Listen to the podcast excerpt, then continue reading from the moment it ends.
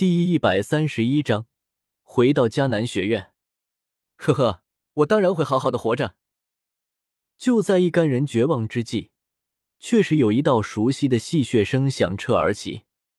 萧猛，众人豁然睁开眼睛，只见前方多出了一道并不高大的身影，将两个黑袍人的攻击拦了下来。他一声低喝，顿时把两个人震飞了出去。接下来。天地间安静了片刻，众人愣愣的看着前面那道身影，许久都没反应过来。他们好像得救了。猛猛哥，你你没事？萧宁最先回神，他满脸的激动，急忙上前：“怎么？你很希望我有事？”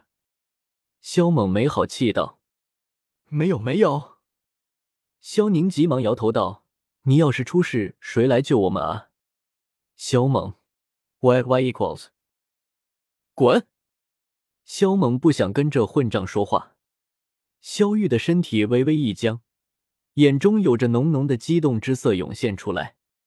丹神，林道和若琳导师两人相觑一眼，脸上弥漫出一抹难以掩饰的狂喜。不知道为何，此刻看到眼前这个少年出现。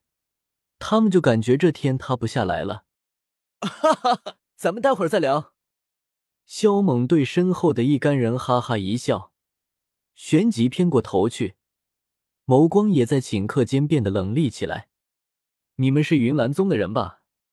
萧猛淡漠的问道。云岚宗？三哥，你说他们云岚宗的人？萧薰儿先是一惊，随后眉头紧皱，一脸困惑。云岚宗的人为什么要抓他？难道是因为萧炎哥哥的事情？萧薰儿低语，眼底深处弥漫着浓浓的杀意。在我的印象中，似乎就只有云岚宗的这帮狗杂碎是见不得光的老鼠，总喜欢把自家的猪脸包裹得严严实实的。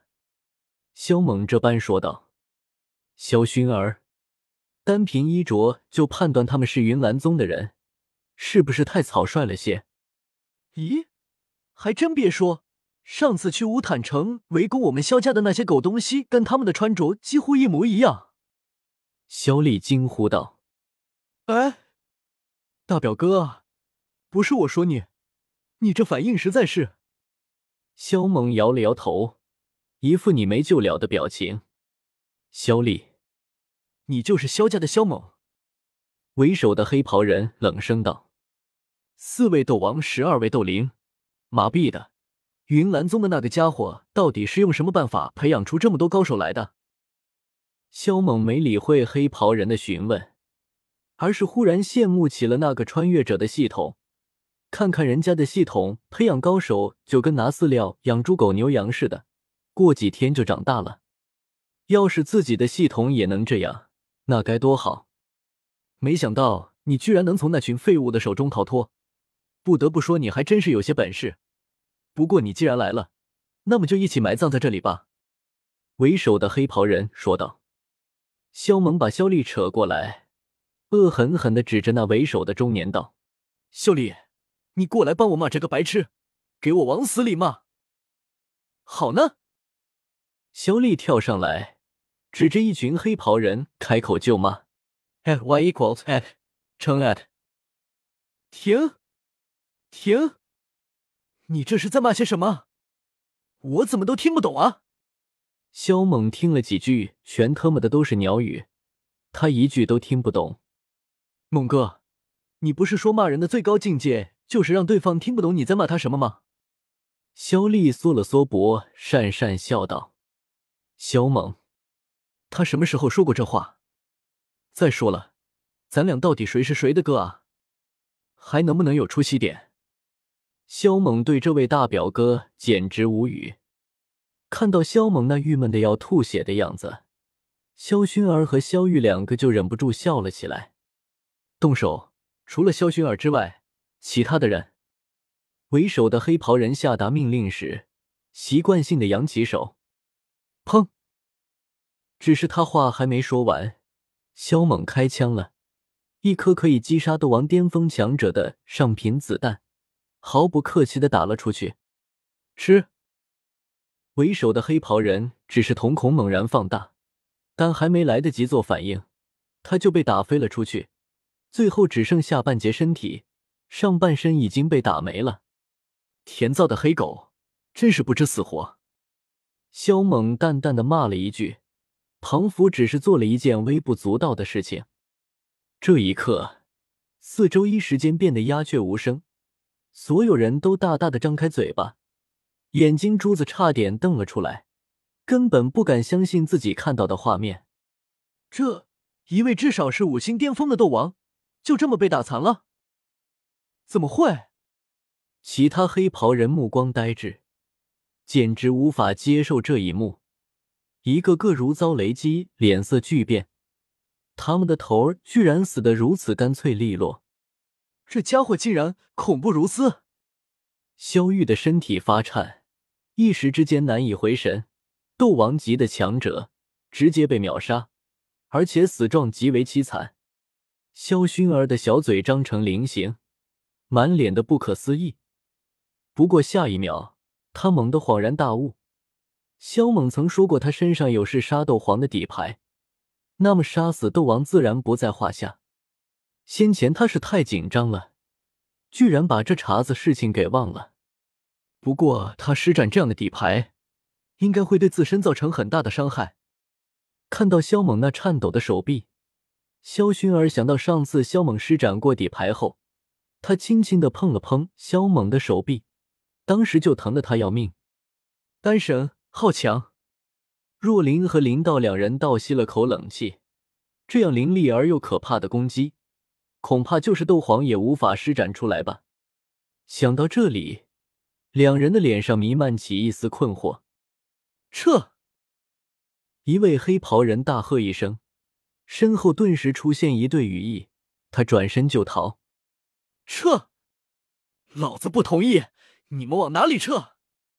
萧猛接二连三的打出三颗上品子弹，转瞬间就将另外三个斗王干掉。皇仔开工了！萧猛收起 X 四七。身形暴掠而出，同时开口大喊。他的话音还没落下，大老二便从远方飞窜而来，吐出滔天烈焰。去死吧！萧猛刚刚是以左手来使用 X 四七的，被伤的不轻，所以他现在只能单独用右手来对敌。老大，剩下的都交给我吧。看到那三四个已经逃得很远的黑袍人，大老二主动请缨。萧猛也懒得追击，干脆就让给他得了。林道他们一干人再次变得目瞪口呆，先前还不可一世，将他们视为蝼蚁般的黑袍人，此刻竟是被虐杀，连丝毫还手的能力都没有，甚至被吓得狼狈逃窜。一个个的目光看向萧猛，就跟看怪物似的，年纪明明跟他们差不多，甚至还要小一两岁。可人家杀斗王跟杀鸡崽子似的，再看看自己，连斗王强者的气势都招架不住，这简直没法比啊！我知道我很帅，但你们也别这样看着我啊！看多了，我可是要收钱的。萧猛白眼道。萧玉此刻终于松了口气，旋即瘪了瘪嘴，骂道：“真是不要脸！”